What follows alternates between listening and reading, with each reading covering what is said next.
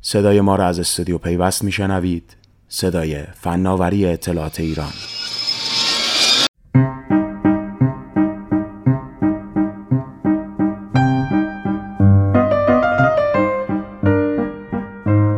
زیر بار فقر به کام قرض نویسنده مهرک محمودی.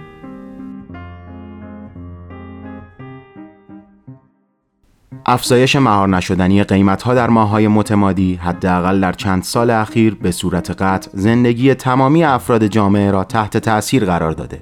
اگر در سالهای گذشته بسیاری از خانواده ها به سادگی با خراب شدن یکی از دستگاه های الکتریکی خانه اقدام به تعویض آن می کردند حال شرایط به گونه ای تغییر کرده است که بیشک گزینه اول تغییر یا تعویض وسیله مورد نظر نیست بلکه تعمیر آن دستگاه اولین انتخاب است.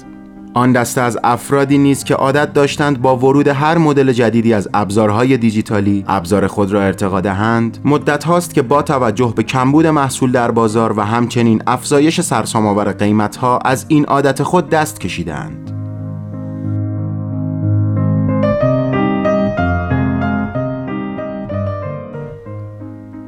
تورم و افزایش قیمتها در رفتار دولت مردان نیز نمود یافته است. در برخی از سیاست گذاری ها سعی می شود این افزایش قیمت به هاشیه رود یا ظاهر ملایمتری به خود گیرد. به عنوان مثال درج قیمت تولید کننده به جای مصرف کننده چرا که قیمت درج شده روی کالا به ظاهر کاهش یافته یا در بدترین حالت ثابت مانده است. اما نوع برخورد دولت در تخصیص های مختلف به افراد های گوناگون جامعه نشان می‌دهد سطح برآورد خواسته مردم تا چه حد کاهش پیدا کرده است. زمانی افراد برای خرید خانه وام می گرفتند و امروز دولت وام اجاره و رهن خانه می دهد. در دوره ای افراد با دریافت وام 15 میلیون تومانی می توانستند خودروی خود را تغییر دهند. اما این روزها این ارقام بیشتر شبیه شوخی است. از همین روست که سقف تسهیلات خرد نیز به صورت قابل توجهی تا 200 میلیون تومان افزایش یافته است. اما این تمام ماجرا نیست چرا که در همین مدت ارائه وام های خرد یا تسهیلات اعتباری که این روزها به BNPL یا الان بخر بعدن پرداخت کن معروف شده نیز گسترش یافته است. آمارهای رسیده از شرکت های ارائه دهنده این خدمات هم نشان دهنده استقبال مردم از این سرویس هاست.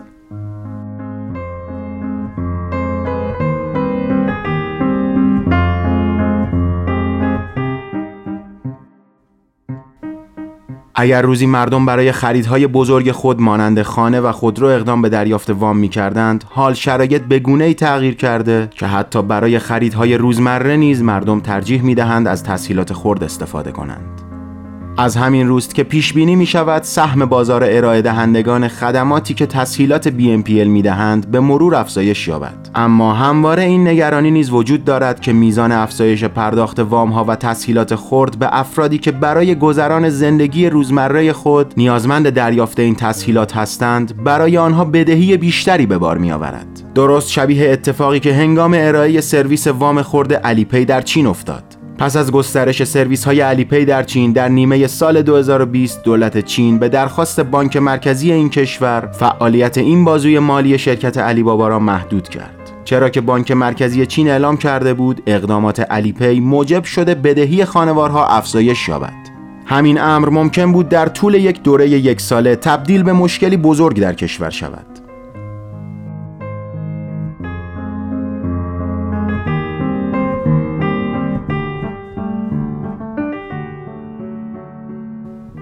هرچند هنوز هیچ کدام از شرکت های lendtech در ایران مانند علی پی فعالیت خود را به صورت جدی گسترش ندادهاند یا حجم بازار در ایران اصلا قابل مقایسه با چین نیست اما رفتار خانواده ها در این دو کشور شبیه یکدیگر است.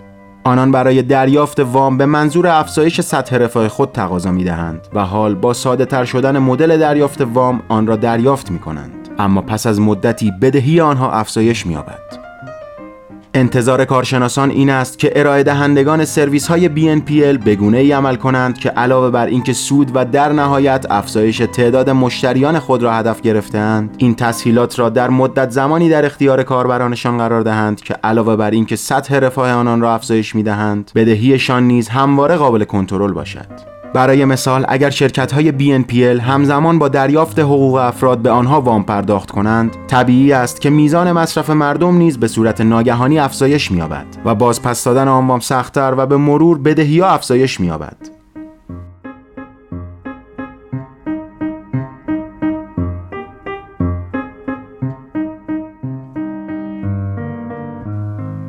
هرچند بظاهر در یک اقتصاد آزاد شرکت ها چندان مسئول نتیجه رفتار مشتریان خود نیستند. اما در نهایت افزایش بدهی مشتریان موجب می شود آنان در بازپرداخت تسهیلاتشان با مشکل مواجه شوند. از همین روست که شاید در ظاهر شرکت های BNPL به نوعی رقیب یکدیگر به شمار بیایند و هر کدام ترجیح می دهند بازار انحصاری خود را ایجاد کنند. ولی به اشتراک گذاری داده های مشتریانشان و مشخص شدن میزان بدهی افراد در یک بستر شفاف و بالادستی برای توسعه پایدار این بخش از اکوسیستم مالی کشور ضروری است. این روی کرده هماهنگ میان بازیگران در نهایت موجب می شود نه تنها کسب و کارها از آن منتفع شوند بلکه رگولاتور هم بتواند با خیالی آسوده به خود تنظیمگری بازار فکر کند و کاربران نیز زیر بار بدهی های نوخواسته دفع نشوند. بدون شک انحصار برای چنین بازاری یک راه حل پایدار نیست.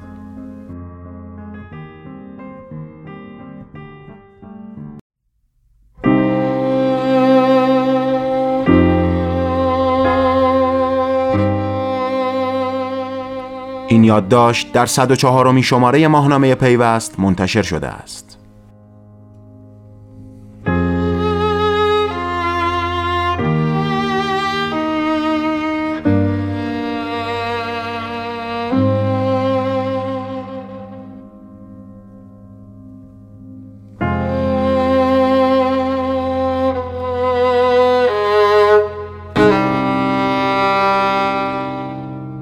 پیوست رسانه راهبردی فناوری اطلاعات و ارتباطات ایران.